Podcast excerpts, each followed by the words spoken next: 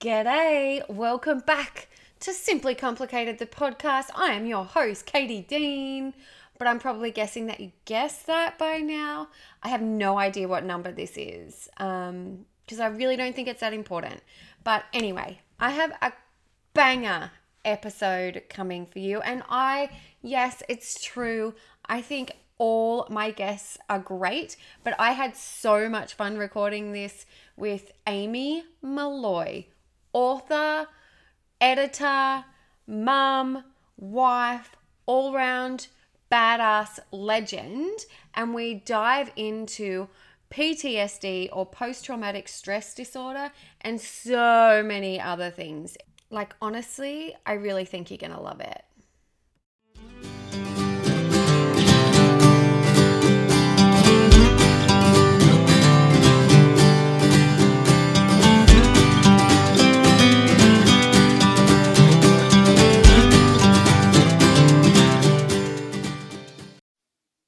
Amy Molloy, amazing, talented writer, author, editor, mama to three, wife to one. What a ride. Welcome to the podcast. Oh, I'm so happy to be chatting today. Thank you so much. We got there. We always, I don't know how many times we have tech difficulties with guests and things, but you handled it like a boss, and we're here trying a new platform. So I'm stoked for us. I don't think I ever do a podcast interview without that moment of panic. I know. That's like that's what I said. Some planet is obviously fucking with us for sure. But anyway, I know. So, Amy, how many books have you actually written? Because I've I've read The World is a Nice Place and I loved it, but there's definitely more of them. So, I, oh, and I've got your children's book as well. Yes, so I've written. Uh, this sounds a really weird comment, but I I don't know how many it is now. I think it's about 16 or 17, but a lot of those are ghostwritten for other people.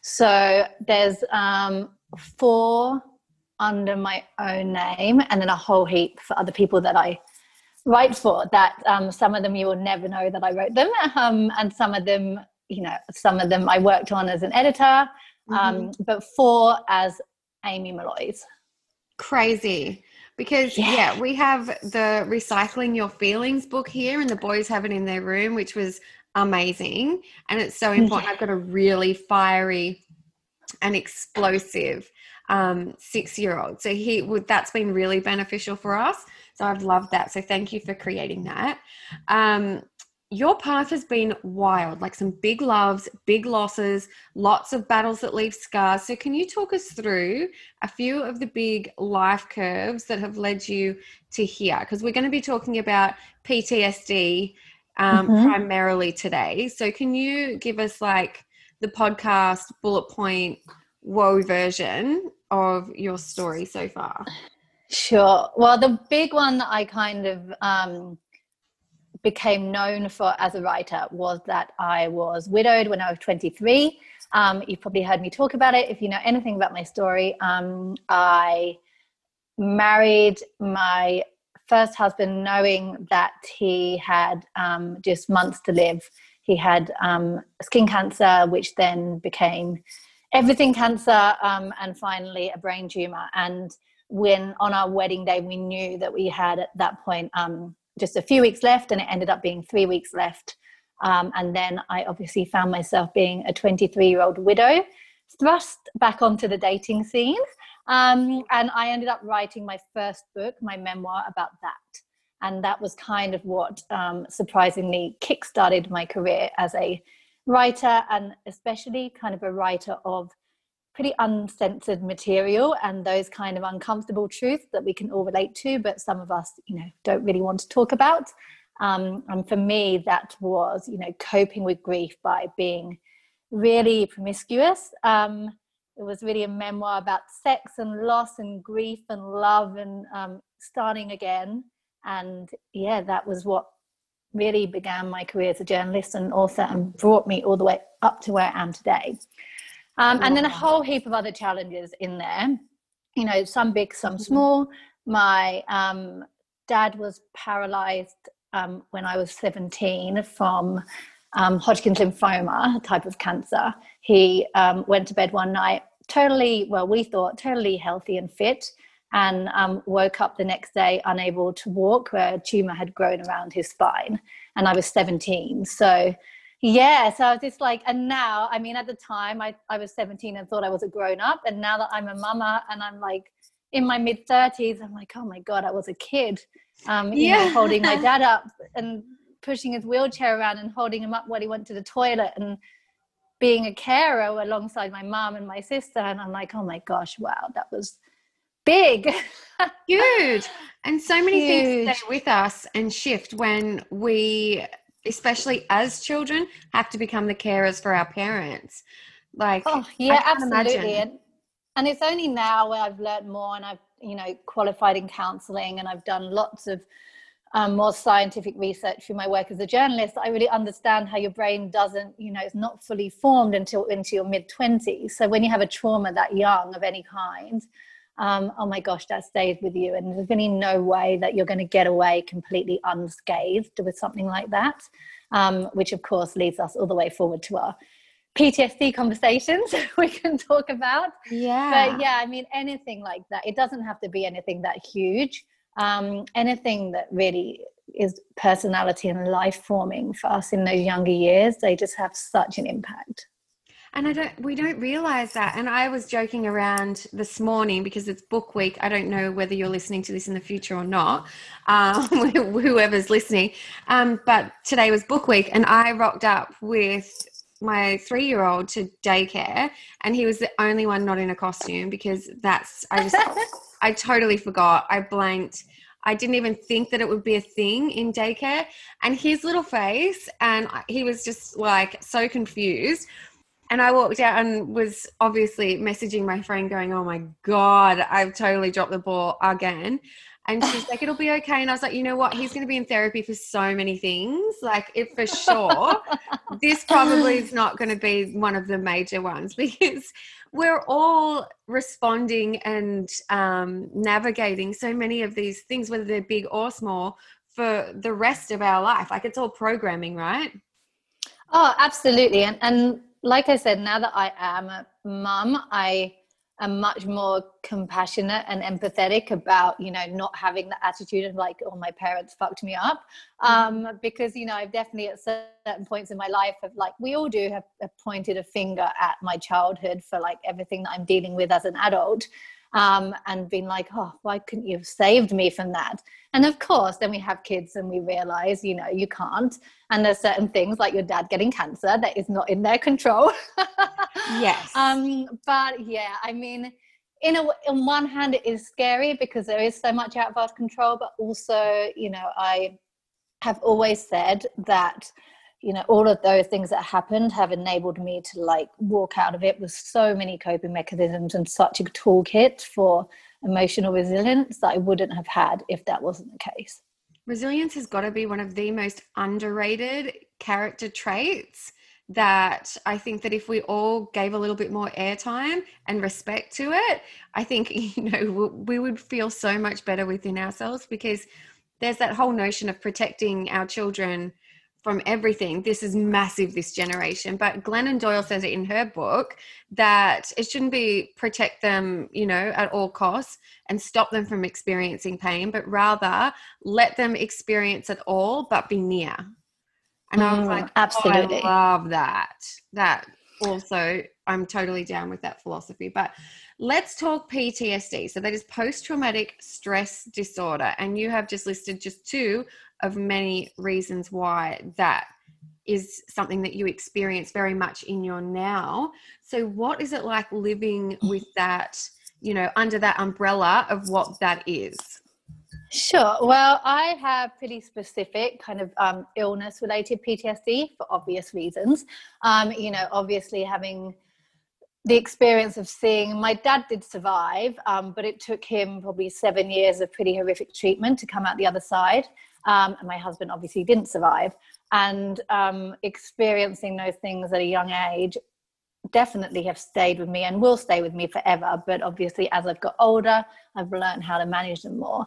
Um, I have, you know, I talk to a lot of people with different degrees of PTSD, and it really can be related to anything. You know, there was this preconception years and years ago that like you had to be in the army or in some kind of emergency um, services, and that's how you got PTSD from some some kind of warlike event. But it really is anything that just like you know causes you trauma, and that's different for everyone. You know what causes one person trauma, the other might not cause someone else trauma. Um, but for me specifically, it was just getting really close and uncomfortable with death. Um, and the fact that, you know, illness can strike us at any time. And sometimes, you know, even though you wanted to positively think, positively think your way out of it, that might not be possible. So um, the good thing is that, you know, my dad survived against all odds, a real miracle recovery. And so when my husband was diagnosed, um, we were very much like, no, you can do this. Like, look, we have this amazing example of someone overcoming cancer. We've just got to be positive and we can overcome this. And I think at a really early age, it was my first lesson that sometimes that isn't enough. Um, and that's kind of a, a scary prospect that, you know, you can, you can try really hard and you can pray really hard and you can smile really hard, but sometimes that still isn't enough. And the worst thing's going to happen. And so carrying that forward in my life, I think I've said it a lot of times in my 20s like I knew too much, I'd seen too much about, you know, the worst day of your life and how that can look.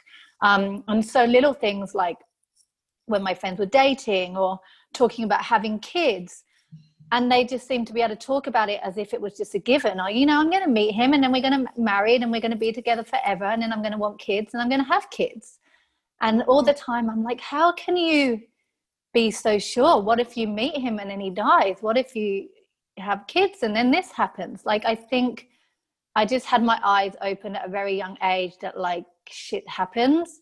Yeah. Um, and so it was finding a way to walk through life, being able to still be light and bright and hopeful, whilst also carrying that truth around with you too. Um, and that's what a lot of the, my PTSD is about. It's kind of really becoming comfortable with the uncomfortable truth that this could all fall apart tomorrow. Ooh, so like that is a beautiful gift to have in itself because I'm sure that um, that gives you the gratitude for everything, yes. but that notion of having the rug ripped out from under you, that's a hard thing to be able to balance. So I totally, can... and anyone knows, like you know, like you know, if mm. you meet someone getting a relationship again, you just can't have that naive and blissfully wonderful thought of like, oh, this is just going to work because we love each other.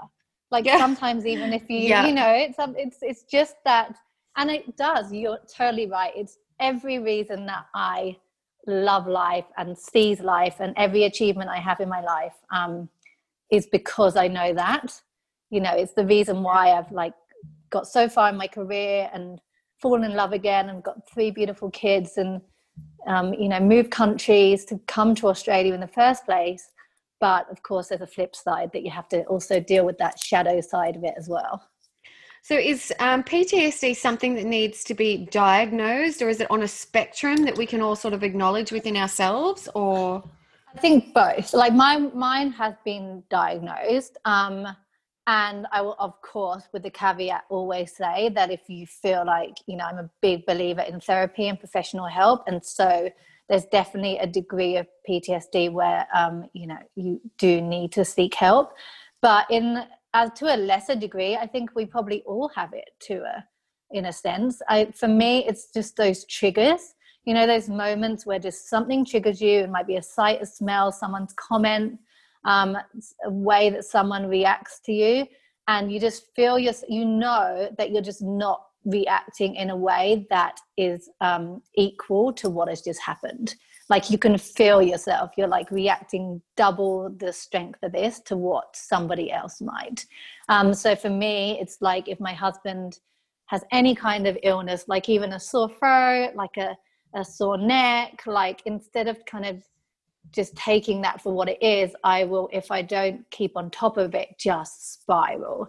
And I will literally have like planned out the next 10 years of my life without him and how, how I'm going to recover when he's not here anymore. And that will happen in the space of like four and a half minutes. so, so you're busy then. You know, I know. Um, but that's, and that that's doesn't exhausting. happen, thank goodness. Like that doesn't happen. Like I really keep on top of it. And that's the good thing. Like it's not, doesn't have to be something that like completely overshadows you. Um, but that is because I put the work in to, you know, to kind of put logic around it to help me to understand it. But again, yeah, it could be anything that just like take flashes you right back to the past. Like I remember seeing um, the video that you did on Instagram when you were crying that day. Yeah, I can't remember what had happened. Yes. yeah, I remember. And I, yeah, Mum's like, that happened. was a different way to go. I was like, well, thanks. But I love that because I I don't even remember what had happened, but you were crying, and I could just see that probably what had happened wasn't proportionate to the reaction that you were having, but no. something had just triggered you and just, um, you know, just hit that fragile spot that we all had. Mm-hmm. And just, you know, pulled the legs out from under you. And that's how I think PTSD feels to me.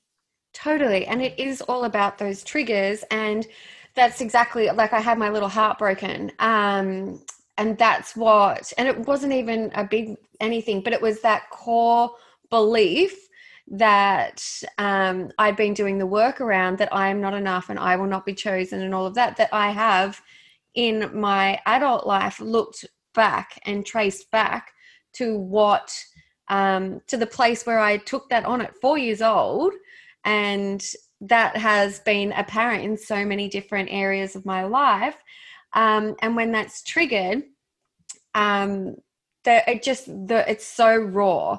And but every time we stop and acknowledge and process it as an adult from a childhood wound and meet that with compassion then it starts to lose a little more of its sting. You know i think it's um the the response to our triggers can change and when you was um i saw a quote from i don't know who it was now because i love me some quotes but it was with regards to our triggers that if it's hysterical it's historical so in terms mm. of if that response within ourselves from a trigger a person or like a, basically a response if that response within ourselves feels overwhelming and exaggerated like you mentioned and just not indicative indicative? Is that a word?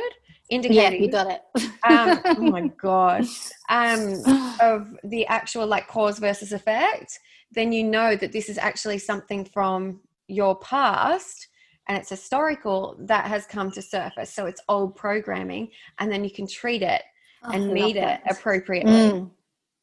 I love that. Mm, absolutely. And for me, a lot of it comes back to I know you're into this topic too um, attachment theory and my style of attachment mm-hmm. from being a child, which um, is, oh, just love it so much. Just learning about that has helped me so much to understand my responses to things. Yeah. Um, so, I, from my childhood, have quite like an unstable attachment um, of conditioning that I don't really trust the relationships in my life that much, even though I know on paper that they are like amazing and for keeps. Like I still have those trigger moments where I'm like, oh my gosh, it all going to end.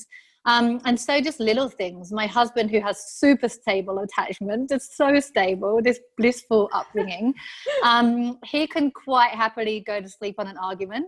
Like it's not even that he's like worried or bringing a grudge forward. Like if we've had an argument, he'd just be like, okay, let's just go to sleep and it's like and he's fine and like he doesn't worry that like i'll be gone in the morning or that signals the end of our relationship he's just like we argued like we're not getting anywhere we're both tired let's just go to sleep we're cool and i'm like oh my god we're over yes like, I, I, need to talk it like out. That. How am I going to sleep? What, what if you're not here when I wake up? Like, what if your heart stops beating in the night? Like, I literally can just feel like hysterical, like you were saying. Mm-hmm. Um, and when you understand where that's coming from and you can laugh about it. Like these are the moments where you have to just you know stop look at each other realize how different your upbringings have been and just say okay we're never going to understand each other on this point. But actually yeah. like we're fine. It's just yeah our historical triggers that are coming up at this moment. It's madness. Like honestly the human brain and the way that we process things are so like I watch it within my friendship groups and everything as well. The you know the way that we all respond to different things and it's yeah we're all so different but that the fact that you can meet each other where you are and not judge each other for it is a really special bond to have so how do you handle your triggers these days like when you're mm-hmm. when you mm-hmm. feel like for me that when it comes i get hot like i know it's like a real rush of like i'm like that's it's always my body tells me before my mind realizes what's going on but it's that mm. elevator whoosh you know like that st- my stomach goes up and my skin feels like it's on fire. Tends to be that oh we're not in we've just lost all sense of you know um consciousness here in the world. You are somewhere else right now and then it's that fight or flight so, how do you handle yours, and what does that feel like for you when you start to spiral? Mm-hmm.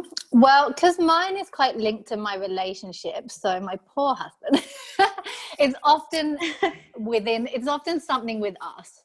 So, mm-hmm. and of you know, again, that comes back to you know loss and grief and having a relationship ripped apart when you're so young. Um, so often it will be in some kind of conversation that we're having um, and the same as you like i i just want to run out the door. Like i want to be that cartoon character who's like running through a playing like a glass window and just smashing out the other side. Like that is the energy yeah. in my body. And like totally. i need to get out of here right now. And i have a real like fleeing mentality as well with it traditionally um, which is probably how i ended up being in australia in the first place um, yeah. but obviously not very conducive to a long-term marriage and kids so i've had to really learn how to like hold that energy without running away from everyone that i love um, which is a tricky thing to do but so rewarding when you start to kind of find a way to do it um, a lot of ours is like putting a pause between my response and like my emotional response and how I react to it. And so when I have that feeling bubbling up inside me, rather than like, you know, even talking about it or crying about it or, you know, saying to my husband, like, you know, what's wrong with us? What's happening? What, why do I feel this way? We need to talk about it, which is obviously being a communicator for a living. Like I've always been very big on like, let's hash it out, let's talk it out. Mm-hmm. Um, but for me, when I talk about a topic in that state, um, it's not my truth. It's just my fear talking. And so it's really pointless to even discuss it, I find, because I end up just saying a load of stuff that I don't even mean. Um, and then we so have to helpful. circle back to it, you know, yeah. five hours later and undo everything that I've said.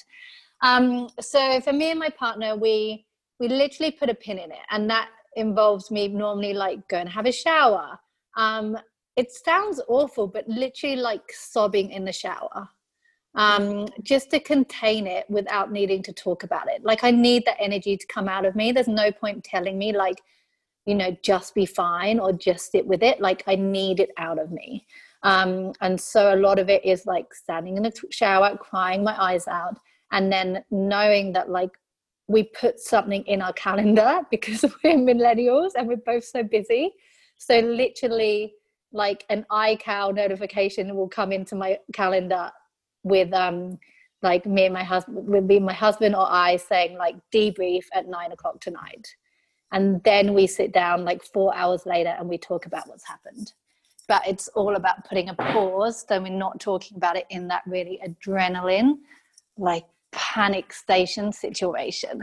Because we've just learned from experience, it just doesn't pay for us personally. No, I don't know any like it's that well it's you know, it's that fight or flight response that's that's often triggered, which absolutely makes sense why you came to Australia because I know when it feel if I feel like that and I'm not paying attention, I'm just like going with it. I'm like, I've got to sell the house, we've got to move to Byron, I've got to, oh. you know, like everything's like drastic catastrophic big lifestyle changes whereas what i probably needed was a glass of water and just or a piece of toast to just totally like literally once every chill. six months i'm like we need to sell the house we need to move countries we need to yes. do this i need to change my careers like we literally like there's oh, I can hear my baby crying in the background.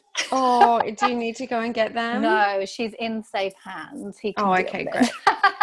That is Um, handy. yeah so every now and again i do have that response and thank goodness um i don't act on it because i'm older and a little bit wiser but Mhm. you know i have done in the past um and it's ended in you know unhealthy relationships and unhealthy addictions and choices that weren't good for me because i made them in a fear state and i think so everything i do now when i'm triggered is about like taking a breath having a pause and just not making a decision from that headspace because it's not good for me and, No. and now it's not just me you know now i've got a four year old and a two year old and a four month old and a, an amazing husband and it's not good for any of us and probably like most women really I have learned that my emotional state is a barometer for the entire family.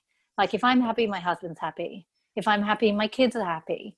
And Mhm. so I can't be this like up and down, like triggered, reactive, like person anymore that I could get away with being when I was younger and single. I just I have to take responsibility for not using that shit in my past as a reason to just, you know, flake out whenever I want to and then go, oh, but it's my PTSD speaking.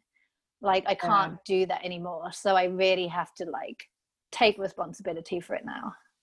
And so once, like, I know what supported me, and I know I do a lot of work with clients around this is, and we hear people, I know I get so many messages like when we talk about the work, people are like, what the fuck is this work that everyone speaks of? Where is it? And it's like, well, it's different for everyone. But when you have come back down and grounded into like that wave has passed, that wave of reactive emotion has passed, you can get like start to get clear and get curious with why that come up for you and it's never just the first thing. It's like well like why did that come up for me? Why did i just feel so strongly about that? And it's not because sharon said something because that's our first thing and we're like oh okay. Well sharon said this. Yeah but why did that have an effect on you? And then Mhm. why did that? Like go reverse engineer it two or three more steps until you get to the underlying thing. So it was like, well, Sharon said this. Well, of course, Sharon's nosy as, but whatevs. that that mattered to me because that reminded me of that time in a school play where I was embarrassed and whatever. And then Mhm. you know, it goes back, and then then you can understand it, and you realize that you're responding or reacting from a place. That's how we get that inner child work. That's how we go back and find out where the seed is that grew this weed of monumental proportions and we can wrap it up differently and respond differently. It's not about expecting a life with no triggers and never experiencing that fear again. It's about learning to um, live life alongside those triggers and shortening the waves, wouldn't you think? Absolutely. And the thing, the sentence that I have used a lot over the years, and it might seem really oversimplified, but it genuinely works for me, is I say, um, is this my truth or is it an old memory? And I just ask myself that over and over again, like, is this my truth or is it an old memory? And most of the time, as you can imagine, it is an old memory for me. I'm like, this isn't my truth. Or like, look at the evidence, you know, literally sit down. Like, if I'm sitting here being like, oh, like this is going to happen to my husband. I'm like, what is the evidence of that? And what is more likely to be true? Um, so I don't have this anymore, thankfully. But when we first started dating, like if he was an hour late home from work or he didn't answer his phone or he didn't, you know, reply to a text message to me for a while, um, I would literally be like, he's been in a car crash, this has happened, it's all over, blah, blah, blah, blah. And I'd have to be there and be like, what is more likely to be true? okay, he hasn't got his phone charger. Um, he's always late home from work. You know, he's gone for a pint with his mate. I'm so English. What's up? For a schooner with his mates. For. Um, you know, what is more likely to be true? And, you know, facing the facts as well that yes, he may have been in a car crash. Like that is a truth that could be likely, but what is more likely? And just really kind of using logic to like ground yourself back from that edge of panic that you're on. Mhm. Um, that's been so useful for me over the years. That's amazing. So, um, well, that just answers my next question. I was like going to ask you what has been your biggest like tool in your support like toolbox that um, has helped you navigate. But I think that you've just answered that one so beautifully. Yeah, I think that really, really helps me because, like, some of our fears are really logical, but some of them are not. And some of them are really a mixture of all of it. Um, and I also found, you know, some, I really found that picking your audience about who you discuss this stuff with. So I have some really amazing people in my life, you included, that are fantastic Mhm. to talk to about this stuff. And I do have some people in my life that are not fantastic to talk to, who kind of, without even meaning to, do feed the drama um, and do kind of want to talk about the past a lot more than I want to. Um, so, you know, yeah, all this stuff might be linked to like the stuff that happened in my early 20s and beyond that. But that doesn't mean I want to like talk about every moment that happened in the last year of my husband's life or that I need to do that to move forward. And so, you know, my current husband, he knows very little. Obviously, he knows that I was widowed, but he really knows very little about the details. He's never asked. Every now and again, I will like come out with a bit more information if it's relevant. Like when we were getting married, suddenly I was telling him a little bit more about my first marriage.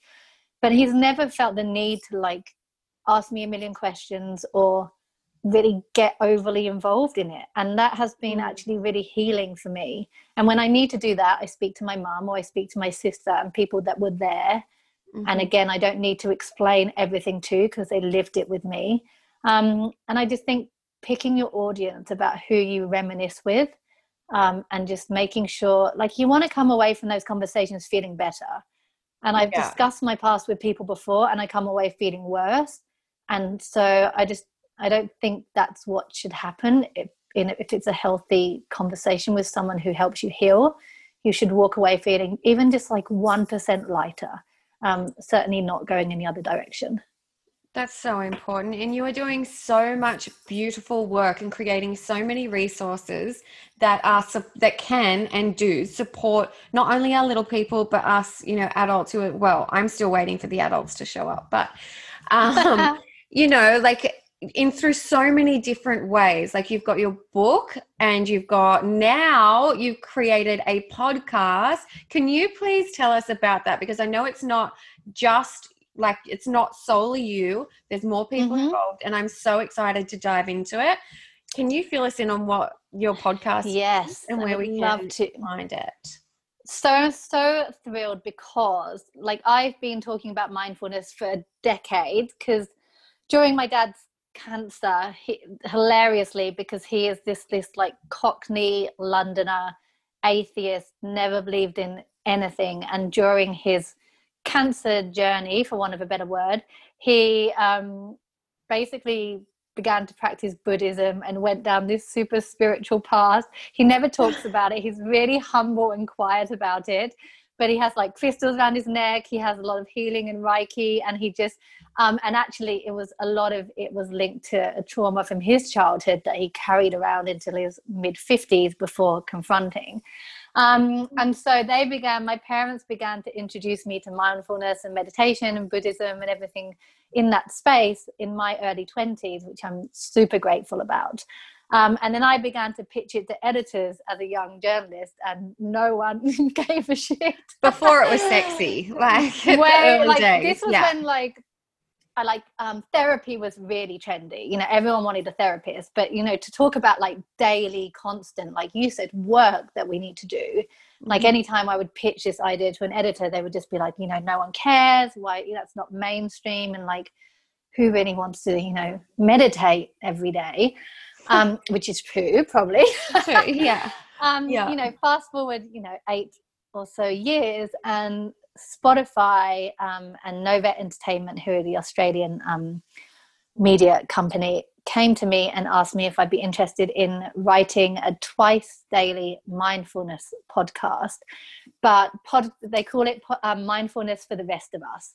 So it's super like cringe free, no arming, practical, real life, real talk um, techniques for you know giving you mental clarity, giving you emotional energy, um, helping you to forgive your week, wind down at the end of a night. And we're tackling really great topics. I mean, like how to deal with FOMO mindfully, how to deal with PMS mindfully, like how to stop um, like doom scrolling on your phone and and all of these real kind of modern day mindful topics and really simple techniques for how to kind of release the pressure that we're all feeling especially in the middle of a pandemic. So yeah it's on twice a day.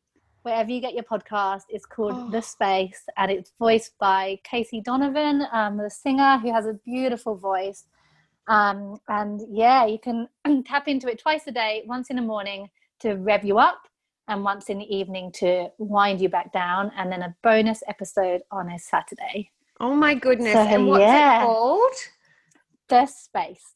The Space. Um, so, yeah, if you search on whatever you use for your poddies for the space or search Amy Molloy, um, then it will come up and you can subscribe. It's been so fun good. and where can we get your books? You can get them on Booktopia is the easiest thing. Amazon, my website, amymolloy.com.au, literally wherever books are sold, pretty much. Um, and so, yeah, my most recent book is The World is a Nice Place. And so Love that's it. really kind of my recovery journey from um, my early 20s onwards. And then my kiddie book is um, How to Recycle Your Feelings um, written for my very emotional little sensitive little two-year-old who um, is my absolute muse and tests me in every way and breaks my heart on a daily occasion when i drop him off at daycare with all his Aww. great big feelings.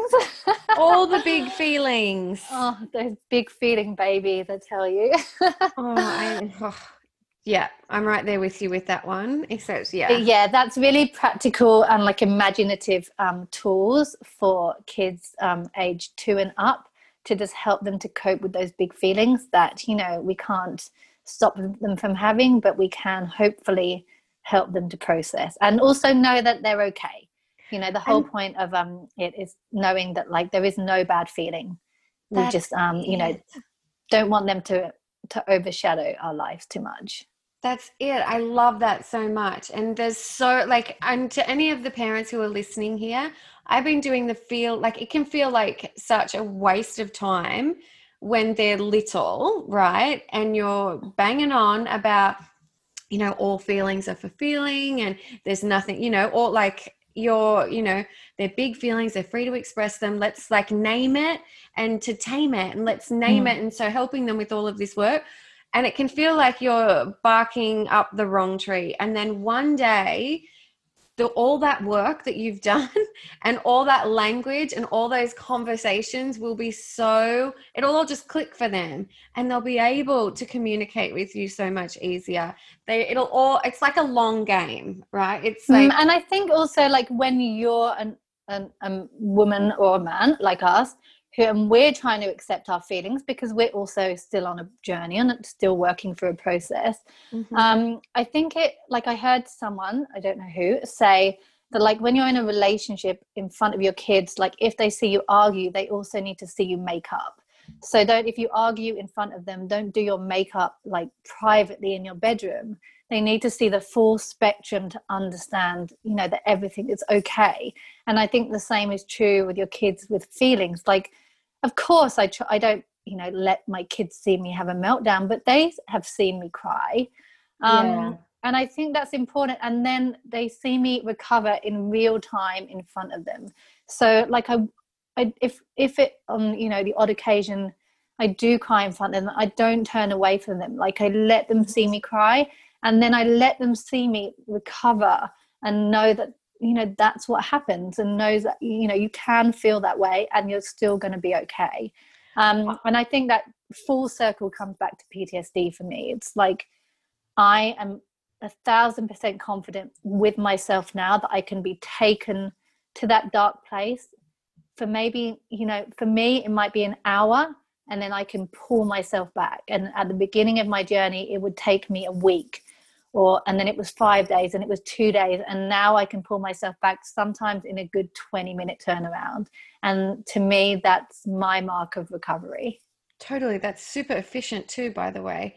But I'm um, well talking about like I was raised by like my um my parents were super chill as in not super chill.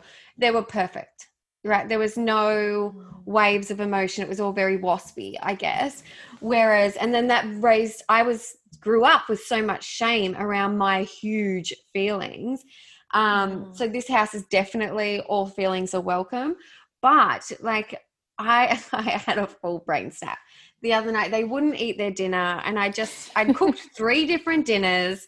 No one was oh. eating it. They were all blowing out oki was climbing and it was the end of the day. It was like 6.30 at night. I worked all day and i was at my tether. And you know when you're unloading the dishwasher and you're getting really huffy and puffy and they're at the table and i'm trying you know i'm making like a little temper tantrum by like like making noises like clunking the plates and opening the drawers and oh like passive aggressive. These kids are six and three. Like i don't know who this was for. And anyway i gra- they they were like no. And then oki or one of them threw food to the dog and i grabbed a plate and i s- put it on the counter so hard that it smashed into Oh, like ah, a yeah. million pieces and that stopped them obviously. And i had been like right we need to eat our dinners. No one's getting any more snacks until we'd gone through that. Like tv's going off blah blah blah blah blah. And they're all just like amplifying amplifying. And then i the smashed plate and i was just like they're looking at me and i was like well that was a bit of a mummy temper tantrum. We all sort of had a laugh and i could then and i was mortified in my head i'm like oh my fucking god i've just smashed a plate over them not eating their Mm. dinner but we could have a conversation about how I was feeling so angry and I probably didn't need to handle it that way. But blah, blah, blah, blah, blah, and the rest of it. And that's quite silly. And they were like, huh, okay. And no plates have been smashed since, obviously. And, but, you know, I thought, well, at least they've seen that I can get really mad. I've got an edge. They reached it. And I'm totally human. And, you know, and also the- to get discuss it and name it and yeah, you know apologize for it if you feel like it needs to be something you need to apologize about like I, I came totally. you know when i was my kids age and young because my mum has a history of depression and anxiety and we didn't understand it and we probably were too young to for it to be explained to us but we certainly sensed it and um, there was a lot of stuff that wasn't said in our house and i think i'm trying my best even though of course i'll make completely different mistakes to just not have that kind of secrecy emotional secrecy in our house um, and just to, to be as open as i think is appropriate for having two little teeny tiny kids or Mhm. three teeny tiny kids um, but i definitely have experienced from being a, a child myself in a house with mental illness that you know hiding it is you well you're not hiding it they know first of all Yeah. um and so you know showing the spectrum of emotion and discussing it and yeah normalizing it is for me i the way that i hope um just takes some of the fear out of it so Mhm. and yeah we're human too that stuff happens Yeah, and now I'm down a plate. But let that be a reminder Oh, to you. gee. I know I'm actually literally trying to be um I've become a bit of a shouter since COVID for my kids yeah, and I'm re- it does not make me feel good and it's not even effective. They don't even it doesn't get the reaction I want. So I am on a bit of a two week um yelling cleanse right now just to kind of take take the noise down. So we'll see how we go with that. Mainly because for a selfish reason um it, I don't feel good. I always have that hor- horrible, like you know, emotional hangover every time I shout at them. Mhm. Um, and like I said, it's not effective. It doesn't actually get them to do what I want them to do.